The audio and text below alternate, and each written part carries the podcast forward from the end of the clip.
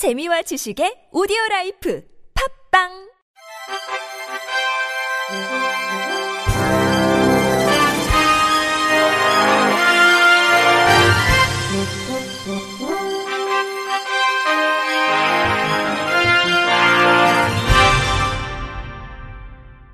청취자 여러분 안녕하십니까? 3월 둘째 주 주간 KBIC 뉴스입니다. 서울시 복지재단 서울사회복지공익법센터가 서울특별시 선거관리위원회로부터 피성년 후견인도 선거권이 있다는 유권 회신 답변을 받았다고 밝혔습니다. 이에 따라 지난 2014년부터 지난해까지 피성년 후견인 선고를 받은 약 15,000명이 총선에서 처음으로 투표권을 행사하게 됩니다. 성년 후견 제도는 법원에서 선임한 후견인이 정신적 제약으로 사무 처리 능력이 없거나 부족한 성인의 의사결정을 지원하는 제도로 금치산 제도를 대체해 도입됐습니다. 종전의 금치산 제도는 금치산자에게 선거권을 부여하지 않았는데 이를 대체한 성년 후견 제도 하에서 피성년 후견인의 선거권 유무를 두고 사회적인 논란이 있었습니다. 공익법센터 김도희 센터장은 피성년 후견인이라는 이유만으로 자동적으로 선거권이 박탈되는 것은 부당하다며 선거관리위원회의 적극적인 해석으로 피성년 후견인이 처음으로 투표권을 행사할 수 있게 됐다는 점에서 의의가 있다고 전했습니다. 사회적 배려 대상자의 고등교육 기회를 보장하기 위해 대입, 사회 통합 전형이 처음으로 법제화됩니다. 교육부는 대학에서 사회통합전형 운영을 의무화하는 등의 내용으로 교육관계법령 일부 개정안을 입법 예고했습니다. 사회통합전형 법제화는 지난해 11월 교육부가 대입제도 공정성 강화 방안을 발표하면서 약속했었던 내용으로 고등교육법 개정안에는 대학이 차별 없는 고등교육 기회 제공을 위해 차등적인 교육적 보상이 필요한지를 일정 비율 이상 모집해야 한다는 의무 조항이 담겼습니다. 사회통합전형이 법제화되는 것은 이번이 처음입니다. 사회통합전형은 저소득층, 장애인 등 사회적 배려 대상자를 위한 전형과 지역 학생을 위한 지역균형 전형으로 나뉩니다. 사회적 배려 대상자 전형에는 모든 4년제 대학에 의무화되며 지역균형 전형은 수도권 대학에 권고됩니다. 사회적 배려 대상자 전형의 모집 비율은 정부가 대통령령으로 정할 예정입니다. 바우처 부정수급 신고에 따른 신고 포상금 상한액을 폐지하는 사회서비스 이용 및 이용권 관리에 관한 법률 시행령 일부 개정령안이 지난 10일 국무회의에서 의결됐습니다. 이번 개정에 따라 현행 신고 및 고발 한 건당 최대 500만 원이었던 포상금 한도가 폐지되고 징수 결정액의 30%가 포상금으로 지급됩니다. 부정수급 등에 대한 신고는 복지로, 국민신문고, 사회서비스, 전자바우처 누리집, 우편 등으로 할 수 있습니다. 장애 벽을 허무는 사람들 등 8개 단체는 지난 9일 청와대 앞 분수대 광장에서 기자회견을 열고 교육부가 내놓은 청각장애인 학습권 보장 대책이 미흡하다고 비판했습니다.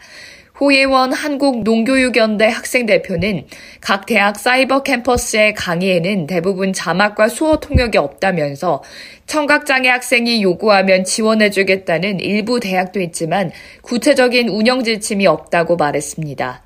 대한학교 소리를 보여주는 사람들 김민경 교사는 온라인 콘텐츠에는 일부만 자막이 있고 수어 통역은 어디에도 제공되지 않았다며 국립특수교육원에서 제공되는 자료로 고학년의 경우 활용하기 어렵다고 호소했습니다.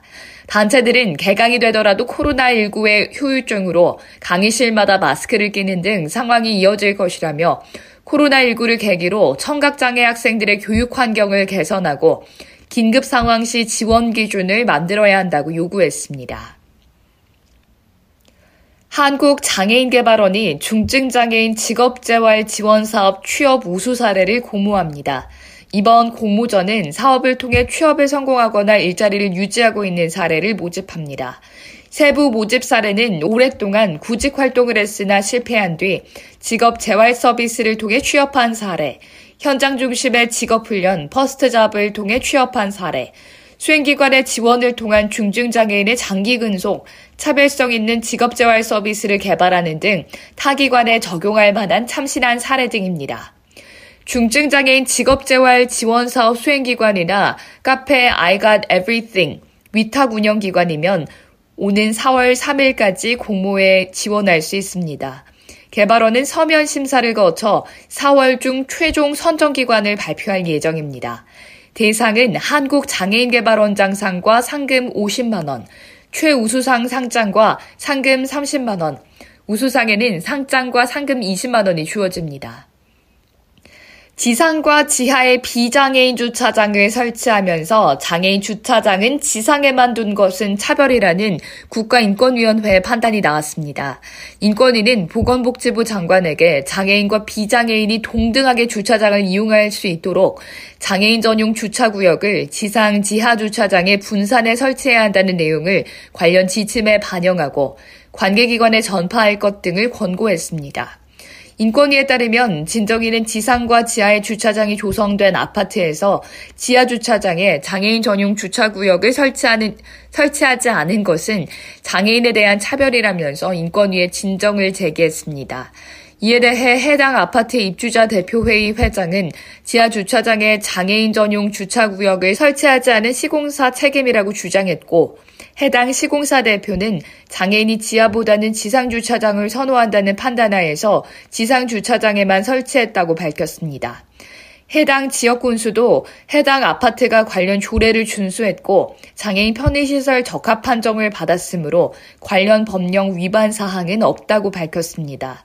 인권위는 아파트의 지하 주차장은 아파트 거주자 또는 방문객이면 누구나 이용할 수 있는 공동시설물이라면서 보행 장애인도 날씨, 성별, 개인 성향 등에 따라 비장애인 등과 동등하게 지하, 지상 주차장을 모두 이용할 수 있어야 한다고 봤습니다.